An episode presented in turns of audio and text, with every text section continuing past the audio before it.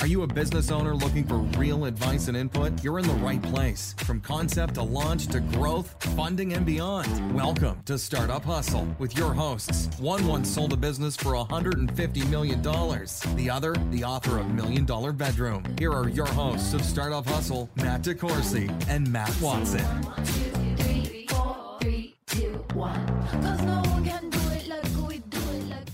And we're back. Another episode of Startup Hustle. Matt DeCoursey here with Matt Watson. Hi, Matt. Good morning. I got one thing to say. Oh no, You're out. that's it. Yeah, you probably welcome that. Are you firing me? No, Ah. you're not that lucky, dude. Damn it! Yeah, I thought I was out. I just wanted to yell that because that is what you would commonly hear an umpire say after today's guest would come in and shut the game down. The closer's here. Yeah, I'm a closer, different kind. but both are valuable in any business. Well, with us today, I, I mean, I've got so many different things that I could introduce today's guest with. We'll just start with Jeff Montgomery. Hi, Jeff. Good morning. I appreciate you coming in. So I'll, I'll get through this list. Jeff, you are, well, you played baseball in the major leagues for 13 years, 12 with the Royals. You've been on three All Star teams in 1993. I believe you led the league in saves and won a Rolaids Relief Award. How do you spell relief? Uh, M O N T. No. yeah. so with that, you're also in the Royals Hall of Fame, and for any Kansas City Royals fan, we grew up with you uh, being a part of the team. I mean, over a decade, and thanks. That was uh, always fun. Well, I, it was a lot of fun doing it, and I, I wish I were still doing it. To be honest, people said, "How long do you want to play?" I said to them, "88, if Mother Nature will allow." But unfortunately, I made it to age 38. That's a long career for for baseball, but but with that, you've um, done quite a few things as an entrepreneur, and today we're going to talk about uh, the business of being an, an, an entrepreneur athlete and you are currently a fox baseball analyst and the vp of digital at union broadcasting is this also correct That is correct. i've got a list of stuff I, I maybe we'll just save something for later but What is Union Broadcasting? It's uh, Sports Radio 810 Okay. primarily, but we also have uh, stations in Louisville, Kentucky. We have three stations there, and we actually have three stations here in Kansas City, E Okay. ESPN, KC. So, yeah, it's just uh, So, what know, are all the stations here? ESPN Kansas City, which is a simulcast on a FM station as well as a small AM station, and then Sports Radio 810 is Okay. our, our our bigger station here in Kansas City that covers um, basically 44,000 square miles. So we are what we call the power of sports because we have the largest sports radio station in the United States.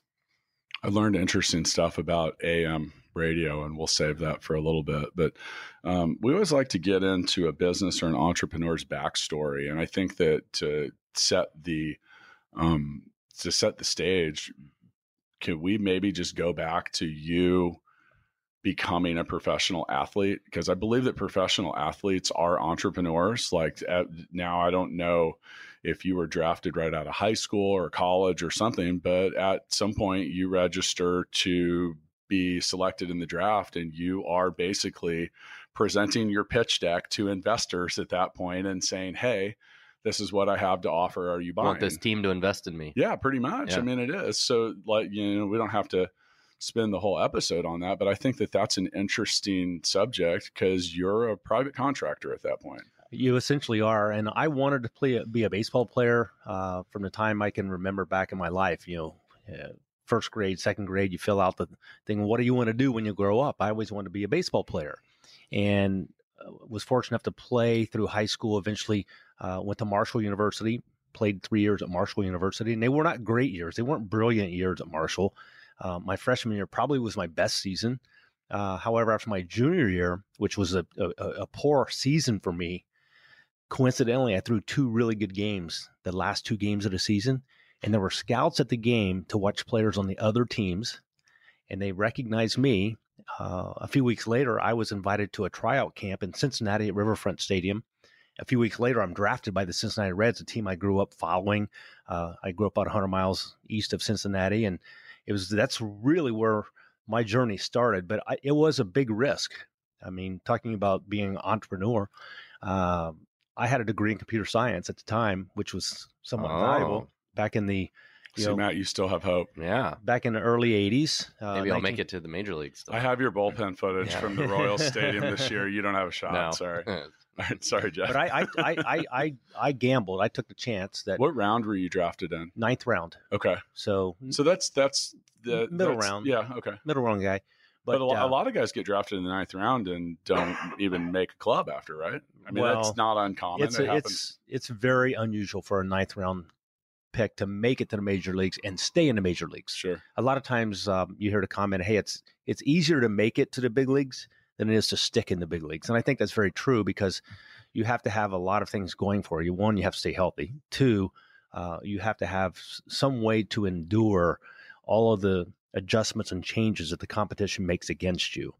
So that was one thing that fortunately I was able to do, and I was able to stay healthy. And you have to have opportunity. I had the opportunity, but uh, you know that's that's really the gamble because I know my wife had a degree, I had a degree, and for about the first five years of my minor league career, I never made more than ten thousand dollars a year. Yeah, I was about to say, let's uh, and think about that: ten thousand dollars a year, and that's uh, what? That's an eight month of the year job. four month a year in the minor leagues. So you get paid in the minor leagues. You only get paid from uh, you know the four months that the season lasts. Because So you don't get paid for spring training. no or, pay oh, in it's spring shorter. training. I see. I yeah, see, it's a shorter season. I and, and I was thinking somebody asked me this the other day. I have my first paycheck, and it's you get paid every you know on the on the first and the fifteenth. But my first paycheck was two hundred and forty two dollars, and my my my monthly salary was six hundred dollars per month. So you know it's not a lot of money. I did get a big signing bonus. I got a nine thousand dollars signing bonus, so, so that went uh, that went a long way to paying my Nine bills. thousand dollars. That's what a ninth round pick got. Yes. Wow. But what year was that? Eighty three. Wow.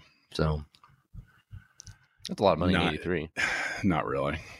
It didn't Not- seem like a lot. No. But the, no. but the bad part was, um, I gave up my senior year of eligibility to, to, you know, become a professional player, and I had a year of college left, which my scholarship would have paid for. However, at, once I went pro, the scholarship was null and void, so I had to use that nine thousand dollars for the last two semesters of my education. oh wow. So um, it was it was spent. So and and then also, you know, I think a lot of people think of the life of a professional athlete and glitz and glamour, but you're you know here you're making ten thousand dollars a year in the minor leagues, and those and and those low minor leagues, that's not exactly a glamorous lifestyle. That's riding pretty dumpy buses, and you're not staying. You're you have a roommate and At in least the one, hotel- maybe two hotel. or three. It Yeah, depends. yeah. You know, sometimes you have more than one roommate. But yeah, my first season was in Billings, Montana, Mm. and uh, it was a Pioneer League. We played in Idaho, we played in uh, Montana, we played in uh, Alberta, Canada. So we were traveling on buses. We'd get. A, I, I remember one night we finished a game in Billings. We got on the bus. We we we bussed to Calgary. Uh, and then Lethbridge and uh, Alberta was up there as well. So we we got on the bus after the game and we pulled into the stadium the next day in time for batting practice. So it was like literally all night travel. You know, and guys were sleeping up in the luggage racks and on the floors and getting these, you know, these little pool these blow up, uh, you know, mattresses that you or, or uh, uh, rafts that you sleep on. I mean, it was crazy, just all the stuff you do. But you had fun doing it because you aspired to eventually make it to the next level and Sure. then the next level. And the minor leagues is kind of like, like a climbing a ladder. They're like essentially five steps to get to the to the major leagues, um, and eventually and a lot of competition. lots of competition. And, and it's like a filter too, because a lot of guys get put into the into the funnel, and it just gets more narrow as you go along. So the competition gets you know much more uh, stiff, as well as more and more guys doing exactly what you do. So how long were you in the minor leagues? then? Five seasons. Five seasons. So I often compare baseball and entrepreneurship.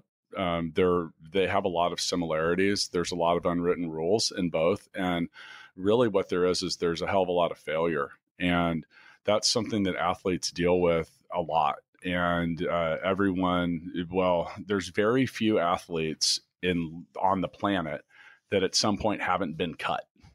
And uh, and that's a reality you know there's kind of bouncing around and kicking around. How did sports and being an athlete get you ready for failure later as an entrepreneur? Well, I think you have to be realistic. You have to have the uh, the understanding that eventually you're going to play your last game, or you're going to uh, finish your last business. You're going to do something for the last time, and you just hope that it's on your terms. But I think during the course, understanding that failure is part of the game, especially when you're talking about sports. I, I'll use you know one of my favorite teammates of all time, George Brett. Mhm. You know, he essentially failed essentially seventy percent of the time he went to the plate, and Yep. that's not a that's not a great rate of success for most businesses, but for a baseball player, that's a tremendous. That's, a Hall, that's of fame. Hall of Fame status. Yeah. Right. So Yeah. it's uh, it's very interesting how you have to learn to adjust, and if you can't adjust in in sports, you will not adjust to failure. I'm talking about you will not last very long because the mental side of the game will just will it will break you down.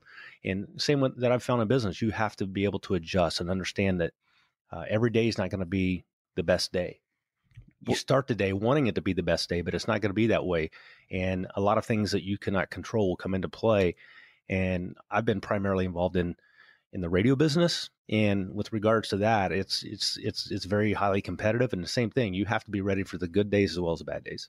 And, and what about coaching and input and feedback? I, I actually like hiring. Our COO at Full Scale is a former athlete, and um, it and I believe that that's helped he and I communicate. We've worked together on three different companies over ten years, but the uh, kind of feedback or input, or sometimes things are heated, and you're just like, you know, like you're in the middle of things and it, you're not taking it personally. It's just competitive, and that's the way things go. Do you think that sports helped in that regard for you? Well, I think with, with regards to coaches, I think everyone has varying degrees of uh, need for coaching. And I'll use a Major League Baseball player as an example. A lot of Major League Baseball players need zero coaching. They really do not need coaching because they have done the things they've needed to do along the way and have had good guidance from their youth days and you know their amateur days as a player all the way up through those minor league days once they make it to the major leagues the coach is really kind of a guy that can kind of monitor where you are help you deal with failure, help you deal with those situations, the slumps that you go into, and and try to get you back on track and and and, and be on top of the of the mountain again. But without a coach, um, it's much easier to, to to lose that focus. But as far as directing you on what to do on a daily basis, I think most players in the major leagues don't need coaches for that. I think they need it more for the mental side of the game. Okay, sure. So let's fast forward. So now you make the major leagues, and here and here you go. And Where, where, and where did you start? Did you start with the Royals? I started with the Reds. You did. Okay. Yeah, drafted by did the you for get one tra- year? Did you get traded? I did. I got traded for a player named Van Snider. Never heard of him. He had a It's a good trade, I he, he didn't have many. Uh, he had a little bit of service in the major leagues, but I think he played like maybe a dozen or twenty games or so, not many.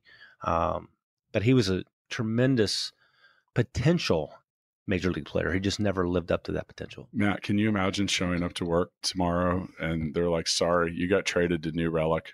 oh, jeez. or whatever. Like Microsoft has picked you up for a player to be named later and cash considerations. and a third round pick. Yeah, or something. But I mean, that's a weird. I think that's that would be interesting. And then and then by the way, you've got what about a day? If it's in the middle of the season, you got about a day to get your shit together and and get get on out to whatever city you live in now. That's exactly that's what it's all about. have no control over That it unless you have a unless you have a no trade clause. So, all right. So, and then back to the entrepreneur nature of being an athlete. Um, and I think a lot of people don't think about it this way because you're in the business of Jeff Montgomery at that point, and it, any player is. You have things like contract negotiations, extensions, bonuses, stuff like that. I mean, do you did you look at it during those years as on an entrepreneurial with an entrepreneurial, you know, outlook, you know, because you're look, looking for that next contract or whatever. Like, how does that work? Well, you're essentially an independent contractor. You're going out there and and hopeful that the limited amount of opportunities. Now, keep in mind there are 30 teams. When you're Right. under contract, you're only talking with one team. When you're Yeah. a free agent, you can talk to 30 teams. So suddenly, uh, the you know horizon broadens a little bit as far as your opportunities. And I was fortunate. Uh, I always wanted to stay in Kansas City. There were there were a couple of opportunities that uh, free agency presented itself, and uh, both me, my wife, my family decided let's try to make it work here. And the Royals were you know fortunate enough to uh, you know to grant that opportunity and wish to to stay in Kansas City to finish my career. Uh, now, when I was traded to the, to the Royals from the Reds, I had no choice in that. That was just something Yeah. that uh, they they called me about a week before spring training. and Said, "Hey, you're not going to the Reds camp. You're going to the Royals camp." So uh, that was a tremendous opportunity. I was, even though I grew up a huge Reds fan, it was a tremendous opportunity for me. And mentally, it was a big boost for me to be getting traded to the Royals because I felt like there was going to be an opportunity to play in the major leagues in Kansas City with regards to the opportunities here. I W- didn't feel was that. that 83? That was in 1988. I was drafted, okay. drafted in 83, but you I know, was going to say it would have been more exciting in 83, probably. What was your What was your first year in MLB? the 1987. Eighty seven. Yes. Okay. Yeah. So, what was the first year you made the All Star team? 92. So that that's a that's one of those things that I mean, you for entrepreneurs or startup founders, we can uh, we can equivalate that to uh, getting a huge round of funding or perhaps getting accepted into something. I don't know. There's a whole lot of, but that's a huge validating But thing. but but point is, you had to survive five years in the minors and then five years in the majors before you got there. it sounds a lot like starting a business, man. You got to kind of go through a lot of you gotta work for a go long through some time. mediocrity on the way for, uh, just to get a shot. That five year Yeah. grind in the minors Yeah. has to be the most unglamorous, non exciting part. It's like owning a business. That there, there's a lot of work that you do. Nobody ever sees that The you part to I, put in the time. that I that I remember is that you know I, I mentioned I had my degree in computer science. My wife had her degree in management, and here we are combined you know income of less than ten thousand dollars a year for for the first five years. My first year in a major league, the minimum salary I think was fifty two thousand dollars. wow. So You were rolling. you know it took me a lot of it took me a lot of years. It's know, it's I, I it's took that four gamble. hundred something now, isn't it? Or is it? It's over half a million now. Oh, it is. Yeah, it, it but I it think the took me- average salary is like four million bucks or something sounds like right. that, right? It's in that big. ballpark. Yes. That and that that was that would have been a lot in 1990. Oh, absolutely. Yeah. Yeah. Uh, nobody made that kind of money in 1990. I remember when George Brett got the one million dollar a year contract, and that was like a big deal because Yeah. it was like a lifetime thing. Well, there were like uh, Nolan Ryan and Yeah. I know Kirby Puckett and George Brett. There were four or five guys around that same time that kind of broke that barrier. And you know, I always say thank you to the George Bretts. Uh, I had a chance to uh, talk with Johnny Bench, one of my favorite players growing up, one of the best catchers in Major League Baseball history. I got a chance to talk to him uh, about a month ago. I was back at my homecoming uh, in Huntington, West Virginia at Marshall University. And Johnny Bench was there part of the homecoming uh, series.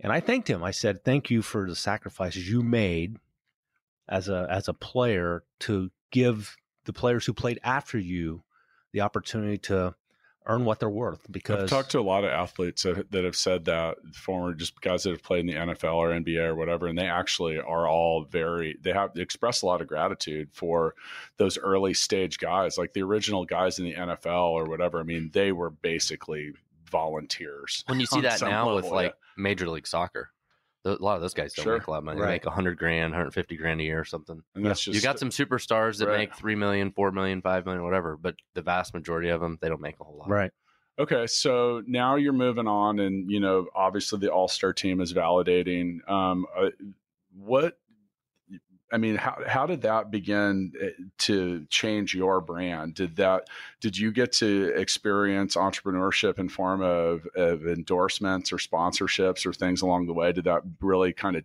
give you a big uptick when it came to that? I think it's uh, somewhat of a validation that you're at the elite level of player. And one, you know, for you personally, I think you feel it, you understand it. And I think too, when your peers, other players in the league, and you know anyone in baseball, fans, um, they they put you on a little bit higher pedestal than what you were on before, and that to me allowed good things to happen uh, you have to back it up. You have to continue to perform and you have to continue to play at that level. But it gives you the confidence that you can play at that level. I was never the best player on any team I ever played on. In little league, in high school, in college, in minor leagues, I was never the best player on my team. But what that did, it tells me that I can play at the highest level and play well at the highest level. And it gives you um, that confidence, I guess, more than anything, that you deserve to be there and you belong there.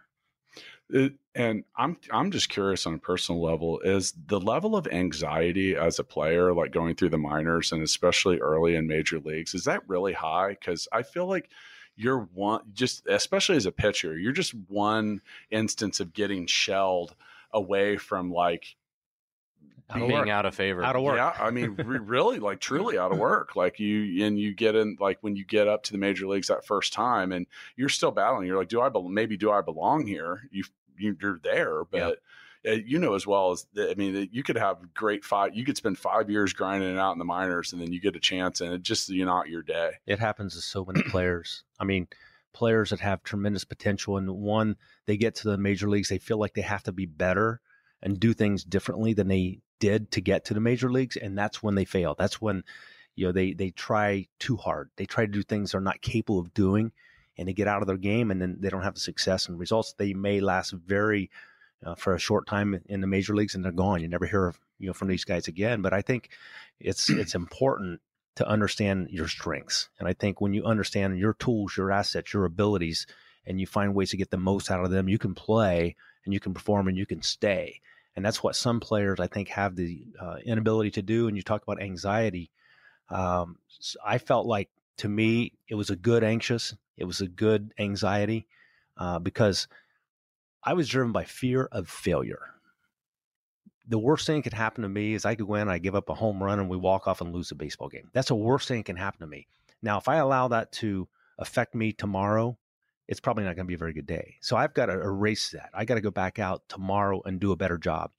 But that failure, it, especially as a closer, it was terrible. I mean, it's one of the worst feelings. You, you, you're walking off, especially if it's at home, and the fans let you know it.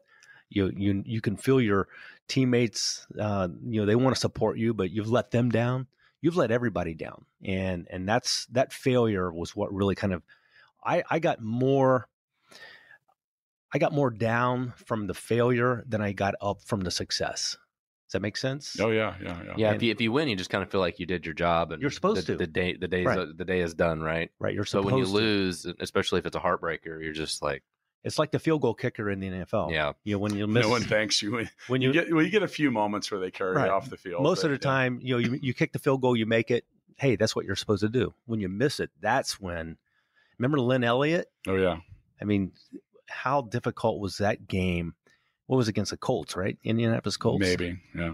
uh, he's a Colts fan. playoff game. No, I'm a Okay. Chiefs fan that cheated on the Chiefs with the Colts when Pey- when I lived in Indianapolis and Peyton Manning was 14 and 0. Okay, it was it was rough. It was a rough year. That was also the year that Chief, the Chiefs won one game, Yeah, so that was tough. I've never cheated on the Royals though. I've been a I really have been a lifetime fan. Which let's actually, and we don't have to get too far. Has by the way been tough to be a Royals fan in some years. Like I have a lot of love for the Royals, but they've had uh, documented ups and downs. And the Royals are a small market team. Uh, we won the World Series, went there twice in a row, which by the way is pretty unlikely because you're competing. It's almost like a startup competing against Microsoft, Yeah. or something like that. You get these teams like the Yankees that have double the payroll and all this different stuff.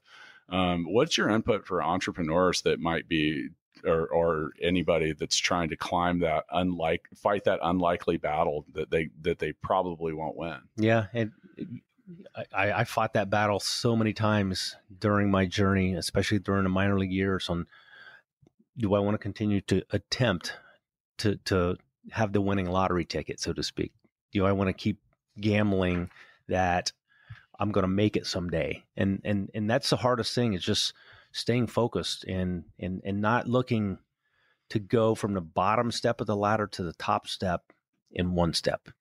You got to take it along the way and just be realistic about how how how far can I get today? How far can I get over the next quarter? How far can I get over the next year?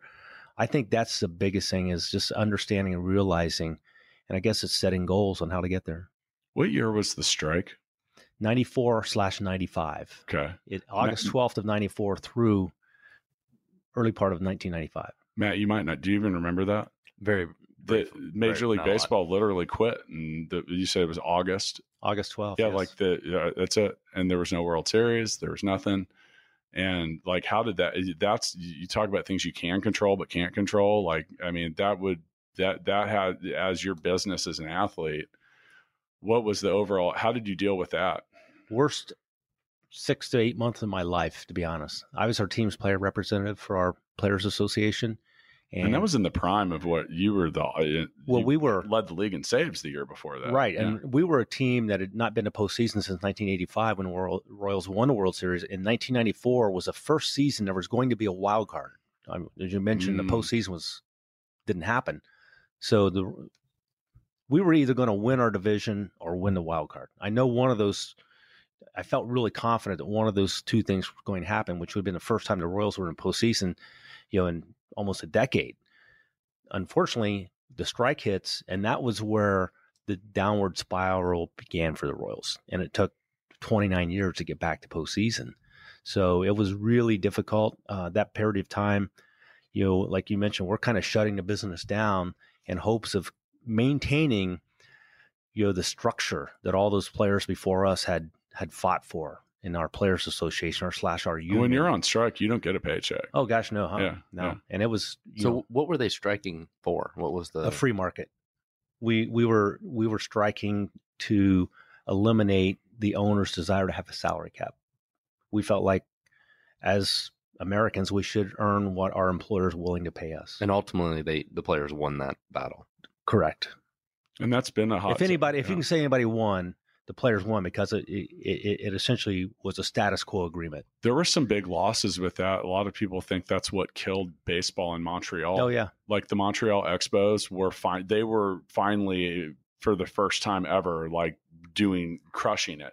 They were in first place. They And were the interesting thing is they had the lowest payroll in baseball, but it had the best winning percentage in baseball. and they were killing it. And then they went on strike. And after that ended, the fans never came back. Yeah. Like that following year, like it was bad. Like you would see like a thousand people at the maybe. But is that is and that then, then they moved to then they moved to Washington. Is that But- change uh, ultimately what got us to where we are today, though, where teams like the Yankees and Giants spend twice as much money as the Royals? there's more revenue sharing now, so it's it's interesting. Instead of a instead of a cap, there's a luxury tax, which is somewhat of a prohibitor on team spending above a certain threshold level. Okay. Teams like the Royals get a rebate basically from these bigger teams that, you know, like I think Major League Baseball acknowledges that the, the Yankees draw more players when they come to Kauffman than some other teams. And there is a revenue share. I don't know what that is, Yeah. but The tough part about it is you, all the national revenues are shared equally into the central fund. That teams split thirty by thirty, and then the the local revenue from radio and television. That's where the big disparity is because the Yankees won't share much of any of their local television and radio uh, rights fees. Which is high. They draw, Which- they, they have a huge TV contract. ginormous Yeah. compared to you know smaller market clubs Right. like the you know there are several small market clubs. We're one of the smallest, if not the smallest, but there's also Pittsburgh and Cincinnati Sure. and Milwaukee, and you know there are a lot of other ones along the way that uh, face the same struggles and battles on the Three of those teams you just mentioned have been have been postseason contenders in Right. the last five years, though. So they're finding ways to If to you do get it right. Yeah, if you do it right. I don't care if you're the Yankees or the Royals. You have to draft the right players. You have to develop the right players, and you have to find ways to keep those players. When the when the Yankees went on their run back in the you know mid to late '90s, you know the majority of their team they were not players they went out and spent you know ginormous dollars on getting as free agents. They were the Derek Jeters and you know the Andy Pettittes and you know, the Mariano Rivera's and the Jorge Posadas. They were the players that they had drafted right. and they developed and they kept those players under contract and they, they won by having a good system. Now it just so happened to be that they were the Yankees and if they did lose a player uh, due to an injury, they had the financial wherewithal to go out and get somebody to replace him. Whereas if that happens in a smaller market club, it's really difficult to do so. Well, that's and that's where the Royals found success a few years ago, right? Was we've done a good job of bringing guys in like Perez and all these Right. people, Ventura, bringing them up. Well, bringing Ho- them through the well. Hosmer, Moustakas, Hosmer, uh, Moustakas, all those uh. Salvy, like they had a lot of homegrown players. And by the way, that's a with baseball, like a lot less.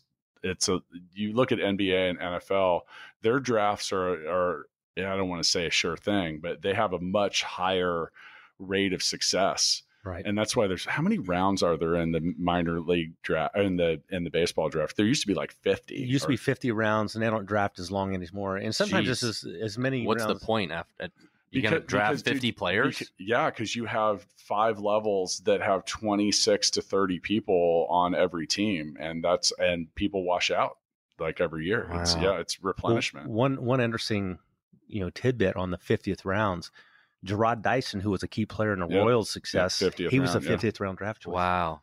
yeah, and those are like toss ups. That's, that's They're um, throw-ins. Yeah, I you mean, know? you get probably get a one dollar signing bonus for that. You get you get a nothing. zero. You get nothing. I would think I would think by round 50 you're like, "Oh shit, I don't care. We just need a center fielder, pick one." That that's probably how it goes. Yeah. on a lot Dyson, this. fine. Yeah. That guy's fast. Pick him. we'll take that guy. Okay, so now let, let's get towards the end of now you're um um you're in your later in your late 30s. You talk about leaving on your own terms and stuff like that. Did that happen for you? It did. I, I, I have the good fortune of saying I was never fired from any job in baseball. Now I was sent to Congratulations. I was Yeah. sent I was sent to the minor leagues, but that's you know essentially part of the process. But I was never It's like going to training. I was never got. I, I I never received a release. I released myself, and I always felt that It's really uncommon. it's very uncommon. Yeah. But uh, I felt there were two people who would tell me when it's time to release myself. And the first was my wife. We had a daughter who was getting ready to start high school, and I had a terrible season. Of, of my 17 professional seasons, the first 16 were either really good or, or, or pretty good seasons. My 17th season was terrible. That was the last one. I, it was my last one. So the two people were going to tell me, my wife and the hitters were going to tell me it's time to release myself. So I released myself after that season. We talked earlier about the Rolaids. How do you spell relief? And it used to be R O L A I D S. My last season, people have these signs say, "How do you spell release?" or "How do you spell relief?" Retirement. Retirement. So I think that's a uh, if you don't mind talking about that, I think that you know. All right, so I know some people that are that are professional musicians and athletes and stuff like that, and there's a world of noise, and it's way worse now than it would have. You know, when you played, there Right. wasn't the internet. No. it, well, there was, but there wasn't 10 million chat rooms and Twitter and all this Social stuff. media beating you up. I mean, it, how how God, I don't even know if I could handle that now. Uh, so, how do you what what what advice? I feel like you always were a class act, and still are, and all that. Some people aren't. How do you how do you how did you learn how to deal with that kind of sometimes barbaric feedback coming your way? I think uh, it goes back to my my mom and my dad to start with, just uh, the way I was uh, the way I was brought up. But I always felt like treating people uh, fairly was important. Uh, to me, I looked at everybody who came out to the ballpark and sat in that in in, that, in those seats. Those were the people responsible for me having a job. And if I could walk out to the bullpen and I see you know a half dozen kids that have baseballs or cards that they want to get signed, I've got to take time to do that. I owe that to that fan who's there uh, supporting me in my sport and my career. I owed it to them.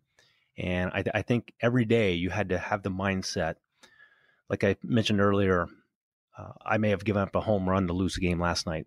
I can't let that affect me today. I have to go out to that that 10 year old kid with a baseball card that wants to sign. I've got to sign it. I don't care how bad I felt about my performance the night before. I've got to be ready for today. I've got to be ready for today. And even during that last season I played, I had some good moments, but the majority of my moments were nowhere near as good as I wanted them to be.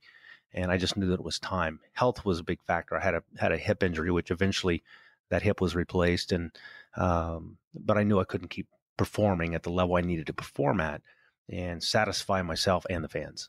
So I can't compare my story to yours, but a couple years ago, I took a bit of a leap of faith and decided I didn't want to do the business I'd been doing for eight years. And Matt knew me at the time. He'd be like, Mhm. "What are you going to do next?" I- I'm still trying to figure out what I'm going to do when I grow up. I mean, how many times did I say that? Oh yeah. a lot and trying to figure it out. So now you now baseball's over. And you're 38. Now, Matt, you went through a similar thing because you exited Vin Solutions. You weren't even 30 yet. I was 29. Yeah. So you get this, you're like, hey, I've made some money. It's still here. I'm looking at it. Now, what next? I mean, how, well, I'd like to hear from both of you guys actually about, um, I mean, how did, did you take some time to figure it out? And we'll get into some of the stuff you, you've done after, but you, you get some choices. You can just hang out or maybe do something else. Like where, how did you get that figured out? Well, my last game was on a Sunday, early October of 1999, and on the next Monday, I was at the office uh, at the radio station kind of rolling up my sleeves and getting ready to learn more and more about the radio industry. So I didn't really let any grass grow under my feet. I just went right into my next career. So at that time, was 810 a thing or was it all new then? We we had just acquired 810. We start out, we purchased uh, Well, let, small. well, let's back up. So Okay. you say we. So you're one of the original investors or owners or founders Yes. or whatever you want to call it in 810 AM sports radio here in Kansas City. yes, we had uh, about a half dozen guys who put together some money to buy 1510 in 1997, which I was still playing during that time. So uh, I was more of a maybe a silent, more of an investor type. So you were doing entrepreneurial stuff Yes. prior to exiting Yes. MLB. Okay. And then when I retired in '99, we had we had just you know a few months earlier acquired the the 810 signal, Okay. and uh, we were trying to grow that, and you know it's just somewhat in our Was it already sports radio before? when we bought it? It was not. Okay. No, we we we transferred our programming t- from the 1510 signal over to the 810 signal because 1510. Uh, was a signal was a daytime only signal, which meant at nighttime you couldn't hear the station. We had to power down to the point you couldn't even hear it. So we were selling inventory like crazy, and we just had nowhere to put it. That's why we acquired the bigger 810 signal. So that was 24 just But, but by the way, explain that because this Yeah. was interesting. Uh, so apparently, AM travels way better at night. So you have to dial down your power. Right. We How does that work We power again? down from 50,000 watts to 5,000 watts. Otherwise, 50,000 watts would you would hear the 50,000 watt station. You would hear it all over the country. I mean, you, it would it would blast to Alaska. It would blast to Florida. It'd go Really? everywhere, and it would interfere with all those other Isn't that weird? I 10 never knew signals that. Yeah. everywhere. So every day you have to change the. Yeah, it's power. programmed. You turn Yeah, it up to 11 during the day and you turn it down to one at night. Wow. Yeah, Yeah. it's kind of wild. I didn't realize that's how that worked. But 810 has one of the most powerful signals. Right, and a lot of that's due to the terrain here in the Midwest. You know, there are not a, as many No mountains in hills or mountains to knock down that signal. That's why I said if uh, at nighttime, if that signal weren't knocked down by a, a, a mountain or uh, you know some something, it would just keep traveling. And, And, that's and so why is that different than 1510? fifteen ten. Um, it, that, that's why it has to power down so much at night, so it won't interfere with other fifteen tens around. And this is all set up by the FCC. They have a Mm. You grid. You can't overrun someone else's 810 in like Pueblo, Colorado. right. But so, but was the difference is there weren't any a lot of 810s in the region, but there were a lot of 1510s, and You know, so because of that, that was a limiting of the The- power of the antenna. the FCC has a grid which has all the frequencies throughout the United States. And, and think about this: going back when radio w- was you know started, it was it was there for information. It was there mm-hmm. for the government to spread information and to get it you know in, in natural disasters and things of that nature. Right. That's what it was primarily there for. And then it became more of a commercial entity where people were now playing music and talking about you know sports and politics and other things on on, on radio, and it, it just evolved. But the FCC still they are the governing body over what the frequencies can all do. Matt, after the Vin Solution exit, and I, you know, you've addressed this before, but I can't remember. But did you immediately start something, or did you take some time to kind of figure out what? I mean, similar to his story, I went right into Stackify. I mean, it was like, you know, immediate. I, I mean, I, I was trying to figure out. So I left Vin Solutions at the very end of 2011. So like you get to like November, December of 2011. I was thinking about what I was going to name Stackify. I was already thinking a lot about it, trying to figure it all out. Like before I even left. When, when we when Jill and I exited the ticket company, I mean, I literally two weeks later, I was in Vegas working at working at Urban Necessities and helping them with a lot of their Yeah. stuff, and kind of coming back and forth. And we had actually that we had been building Gigabook for two years, hmm planning to exit at some point. I think the key there is you got to find something else you're passionate about. yeah, There, I, I, I, hadn't, I hadn't necessarily found that yet, though. I was still feeling around. It took me uh, a year. I mean, I told people it's like there's no way I'm going to stay home all day with my wife and kids. Like Yeah. there's just no way. I got to find something to do. Well, I'm I- not going golfing every day. right. So I think certain people are just driven. They're they're wired that way. Yeah. They they want to. I, I I feel like I want to do something every day for the rest of my life. And some some days I'm doing it for a paycheck. Some days I'm not. I started doing sports uh, television broadcasting ten years ago, and I had no idea that I'd want to do it till I'm you know 80 years old. But I, I love it, and I want to keep doing it. I was thinking about that on the drive here today because, um, you know, like is your is that just loving being involved with the game and being around it? Is that part of the fun? I think so. I think you know you guys know you you, you kind of gravitate toward a particular industry. Sure. and that that's kind of in your blood and baseball's in my blood Uh, There's worse things to do for me. There would be worse things I could do with my day than sit around and talk about baseball. I mean, that, Right. that's not the worst. It's- that's not the worst life, but it's a lot of work. it's a lot of work. Um, it's you know, you, and I I define work is when you're on someone else's schedule. If you're on someone else's schedule, you're working, regardless of haven't, how much. I haven't worked in a really long time then.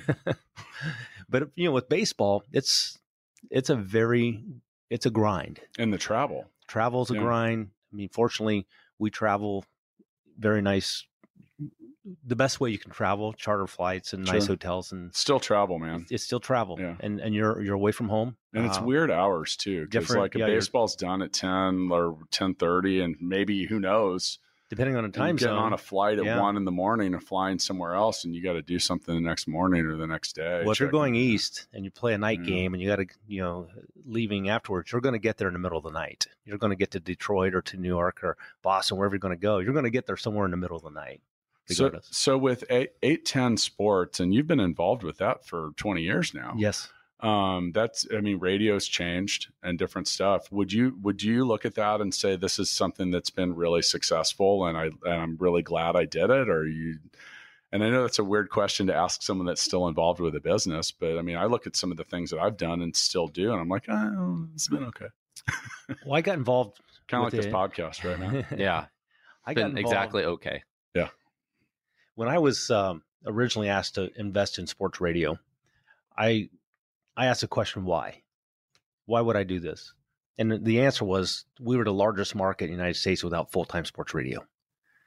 We had a, an AM station that had three hours from three to six Monday through Friday.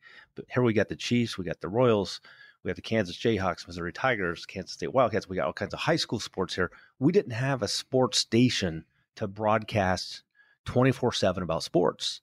And I'm a I'm a sports fan. I'm not a huge sports fan, but I had done all the vanilla, you know, mutual fund, uh, stock investments during the course of my career to kind of build a nice financial foundation. But this was my first opportunity to get outside that box. And I just thought it really makes sense to do it. And I'm so glad I did it. I mean, it's probably the best investment I've ever made.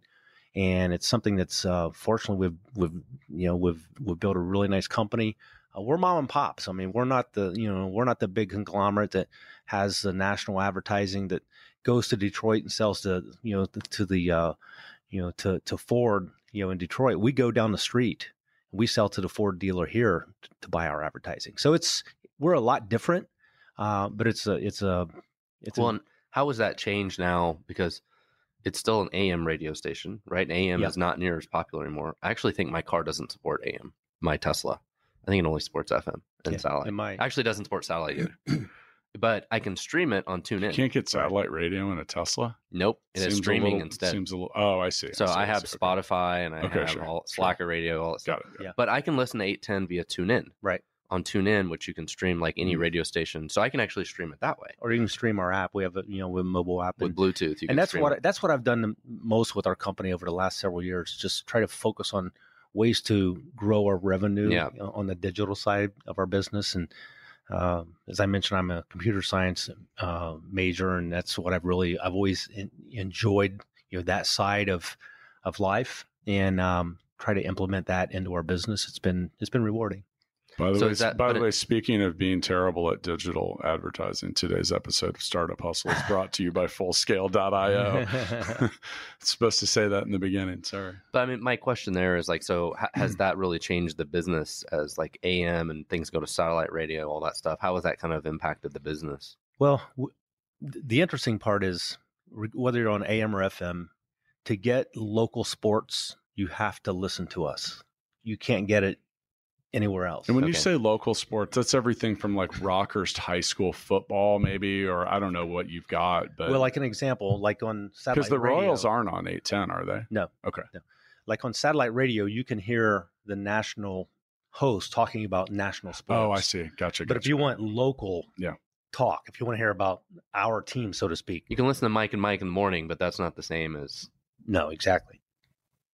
well, that's I, And you I- can listen to Mike and Mike on ESPN radio via your station. Exactly. So oh, I see. I ESPN see. Kansas City. So we have the national side covered as well as the local, but the the you know the one It's not Mike and Mike anymore. One of the Mikes left. ah, He bailed. He, Shows you how he- much he I might to he it. might not have liked the other mic. Uh, who knows? It's like the Matt and Matt in the morning. yeah, the, you know, you know, you know what though that, and so we had a previous episode with Bob Fescoe from he's a s- does daytime talk, dude. That guy's there at like four in the morning, and they have a imagine this being a three and a half hour show or Yeah. something like that. And by the way. We can move this around. This isn't live. There's like a, I mean, we can cancel, we can reschedule. We reschedule this actually. Like We did. you look at just like simple stuff like that, and you know, podcasting it offers a little bit of flexibility, but with that, podcasting is also forced radio to well, a get into the podcast game, and Right. then also like it's it's it's there, it's competitive. I mean, if you're listening to this hmm instead of radio, then technically, Yeah, that's a really good, yeah. really good point. Does eight ten do anything with podcasts? We do. Yeah, do? very. Um, we do a lot with podcasts, and that's something that you you can hear it on you know when you're on the treadmill at nine o'clock at night. It might have been the interview this morning at you know ten a.m. But you can download it and, and listen to it. And I was telling Matt earlier, we we have a significant amount of downloads. We do about four hundred twenty five thousand downloads per month. He said 425 when we first sat down, and I said, Jeff, that's not a whole lot. and I th- sat there for a second. You mean thousand, right? Yeah. yeah. But so I gave a presentation on how to launch a podcast last week for Ed Global Entrepreneurship Week, and one of the things that I told people is so like this episode has or any of our episodes have a much much much much much longer lifetime value Mhm. uh, as a, like a, a, digital property or asset than news For the most part, because no one wants yeah. no one's going to go back well someone might but it's probably rare i would imagine i've talked to people that work at radio stations that or tv stations that also have a podcast um, which i was really surprised because we get as about as much listenership as the one that was i was talking to i was like man that's not maybe maybe good for us not great for you or whatever but if they don't listen to that within two days it's Yeah. like basically unheard Yeah. like they have about a 48 hour Well, window and like- really a 24 hour window It'd be like using DVR to to record, you know, Lin- last year- or last Letterman or something, last right? year's Like, Super Bowl. I'm not gonna watch Letterman yeah. from last week today. Like, You might if there was someone that could be a little popular different. guest. It could be a popular Yeah. guest, but you're not going to listen to the whole show. No. Yeah. So there's definitely like a very aggressive half life when it life. comes to Yeah. that. And then, and those are the advice I was giving people. I was like, you got to look at things like digital assets or properties because every month there's a really measurable 100% of our episodes uh, you know today as we're recording this i think the 216th came out but every month all of our episodes get regular listenership like f- fairly decent amount and Yeah. that's what's helped that that count grow building But- up a library. yeah, sure. And that's actually the way we look at it is our feed as a library. Sure. And that's why we we even kind of take the approach of we changed our, our title formats so you could have a better understanding as you scrolled through hundreds of lines of what we were talking about rather than just like a business's name with a clever spelling and Yeah. and a name that people didn't recognize. And um, that's what's been interesting. And by the way, for those of you in the 190 countries that have listened to Startup Hustle, we should say thanks, right, Matt? Yeah, especially that guy from Russia. We haven't talked about him for a while. Oh, dude, the guy. Yeah, we have a guy that. And by the way, I hope your your English language skills are continuing to improve thanks to our podcast. And the, and the guy with the chicken hustle. Yeah, I haven't heard from him. That's Edward. Yeah, yeah, Yeah, I wonder if he. Hopefully that went well, and he's just busy. we have some interesting Does listeners. Charlie Hustle listen? No, but uh, no, I've actually. Uh, um, he's we've we've had to reschedule. You talking about Chase? That is actually his name is Chase, right? Yes. Charlie. I was talking about Pete Rose, Charlie Oh. Hustle. I don't know, Pete. If you're listening, um, we'd love to have you in on the show. So we we have a lot to talk about, Pete. A whole lot. Um, now, speaking of which, is uh, uh, and this has been a really interesting. Uh, thanks for coming in. This has been an interesting perspective. We try to get all angles of entrepreneurship. Um, you're one of your uh, broadcast partners is a friend of ours and a friend of our entrepreneurship community. That's Joel Goldberg. Um, Joel's created quite a robust speaking business over the last few years. Um, He's worked really hard. he has, he has, and he gets out there and grinds, and it's really going going well for him. Um, what other types of interest, and, and I think that's a, a fairly common path for athletes or or sports figures to go down. What are some other popular entrepreneurship avenues that athletes uh, explore? Well, I think unfortunately, so many athletes kind of get I don't know, asked to be part of opportunities that maybe are really, really high risk. Maybe And- not a lot of money, And- well, they Involved, fail but a like lot. opening Yeah. a bar. Yeah. right? Opening a bar or a restaurant. or a Yeah, restaurant. yeah. You know, you you see that. I see that so many times. I mean, it's it's a really, really, uh, you know, I think for the first year or so, you got your name up there, and it's got to feel pretty good. But eventually, uh, if you're not a restaurateur, the, the chance of that happening, long term success to me is minimal. So When Kevin Lockett was in here, he was talking about that, and he was looking back at a restaurant that he was involved in when he played for the Chiefs. And he was looking back at it.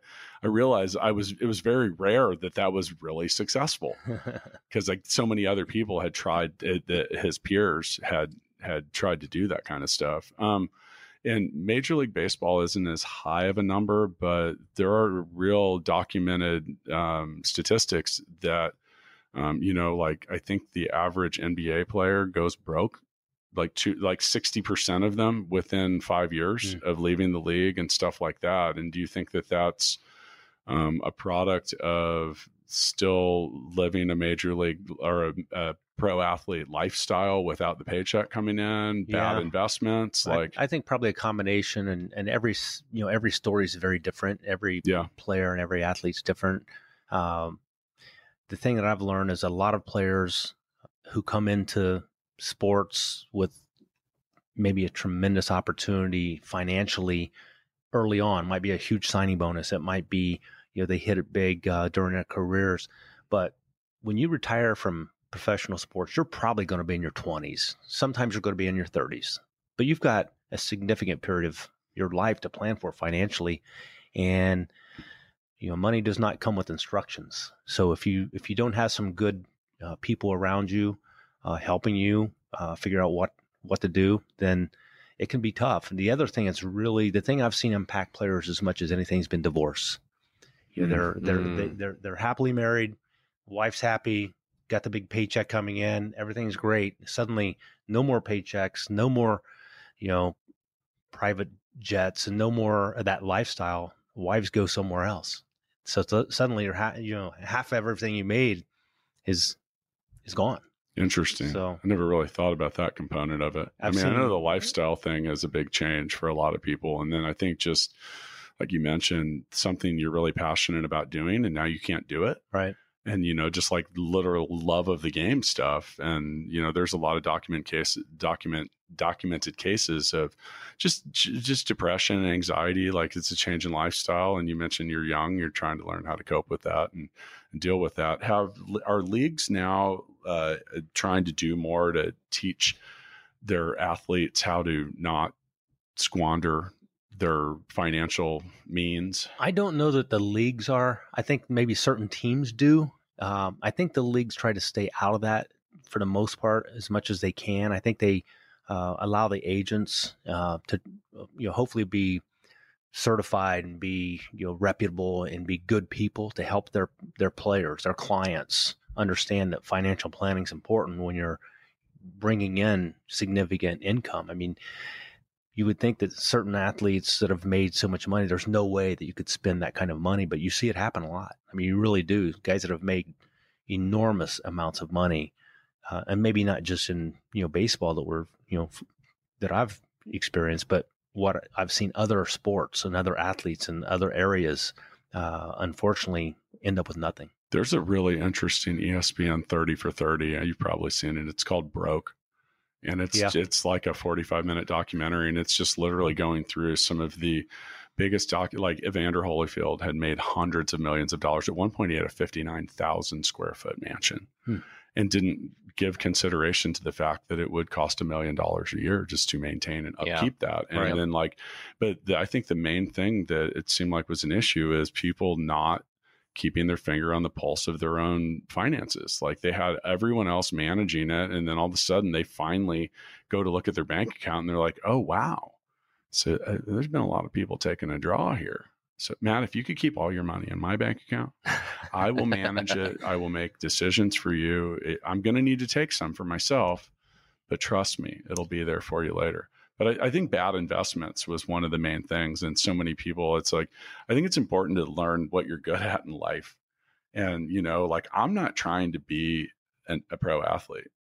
I would have loved to have done that, but continuing to try to pursue that, it's just not my thing. Right. It's And not. I- it's not what I what I was going to get to do. So sometimes if you've been an athlete now you're 25, like unless you have a background in business or something like that, or maybe really a strong team around you, eh, you're going to learn some things. So you see a lot of players that have other people that are dependent on them as well. And maybe not just family, but the kind Yeah, of the cling sure. on people, you know, the Yeah, yeah. people who are always around, always wanting to be uh, on the jet, or at the Yeah. parties with them. And on well, they're vacation. taking 20 people with them. Right. So Matt, I also want to be a part of your entourage. No problem. So, well, Jeff, thanks again for coming in. And uh, for those of you locally, um, I, I, it's funny. I, I was just so excited to have a Royals legend on. I didn't even give our own pitch, but you can check out some of the pictures we took here in the studio at the at Startup Hustle podcast on Instagram, the Instagram account. You can see our talking heads on the YouTube channel. and TikTok, Yeah, maybe. maybe. Yeah, I'm still kind of figuring that out. I'm I'm I'm wondering if that's like the lowest value making TikTok videos. It might be the lowest value activity I can come up with. I'm trying to I think that sleeping is way more valuable than any time I've spent on How about a video of you sleeping? Yeah, and then I'll put a soundtrack on it and like a, a little cartoon rain cloud. Yeah. Um, but yeah, with that, and you know, if you get a chance, also, you know, go check out stackify.com, which we mentioned, gigabook.com. Those are businesses that Matt and I are involved with. And if you're here in Kansas City, tune in, listen to 810 Sports. You guys, uh, don't you guys have a restaurant or, is, or was that a different? failed. It did. It wasn't actually ours, but our name was on it. Okay. They just paid us for the licensing, but Really? it failed. Restaurants tough.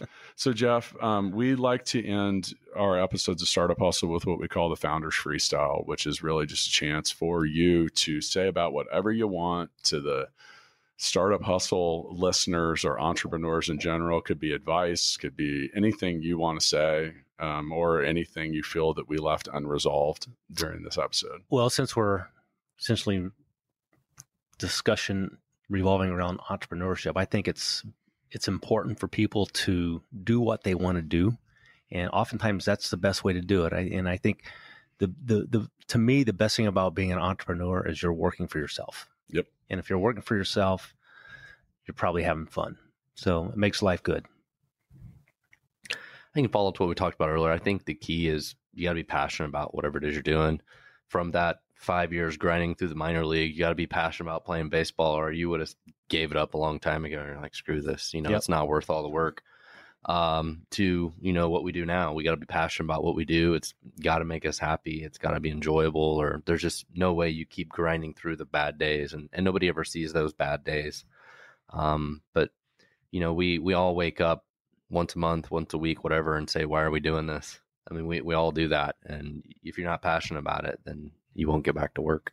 You know, I think I, I'm going to use my freestyle moment to parlay the concept of professional athlete entrepreneurship into personal brand. And I, and you know, like you were always Jeff Montgomery, you're still Jeff Montgomery. Um, same with Matt or the, myself.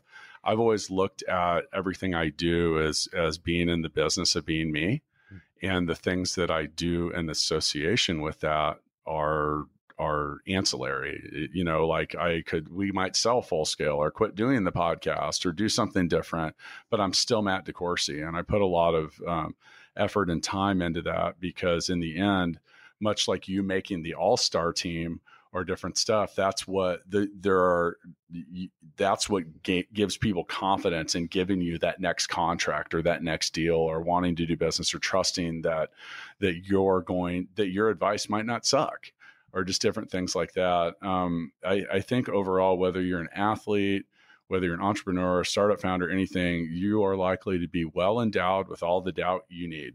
No doubt. I mean, it is, uh, and it is, and I think I want this to be considered to be very, very, very encouraging because if you are doubtful about your ability to get it done, take a seat on the bus because everyone from a 13 year major league player, three time All Star, I'm sure you had a hell of a lot of doubt.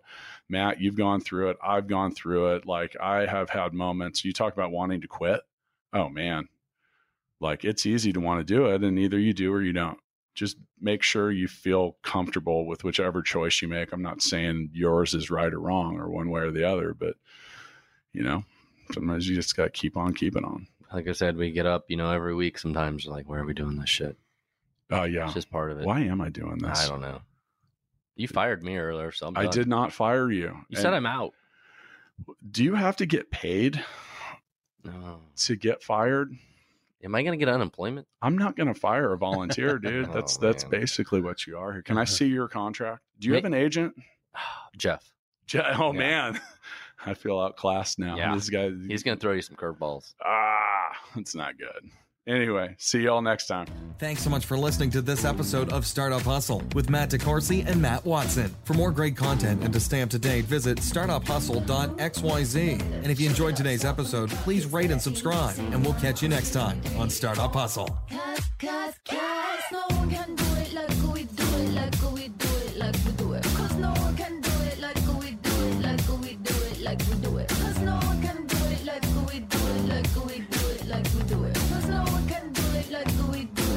We do it, like we do it.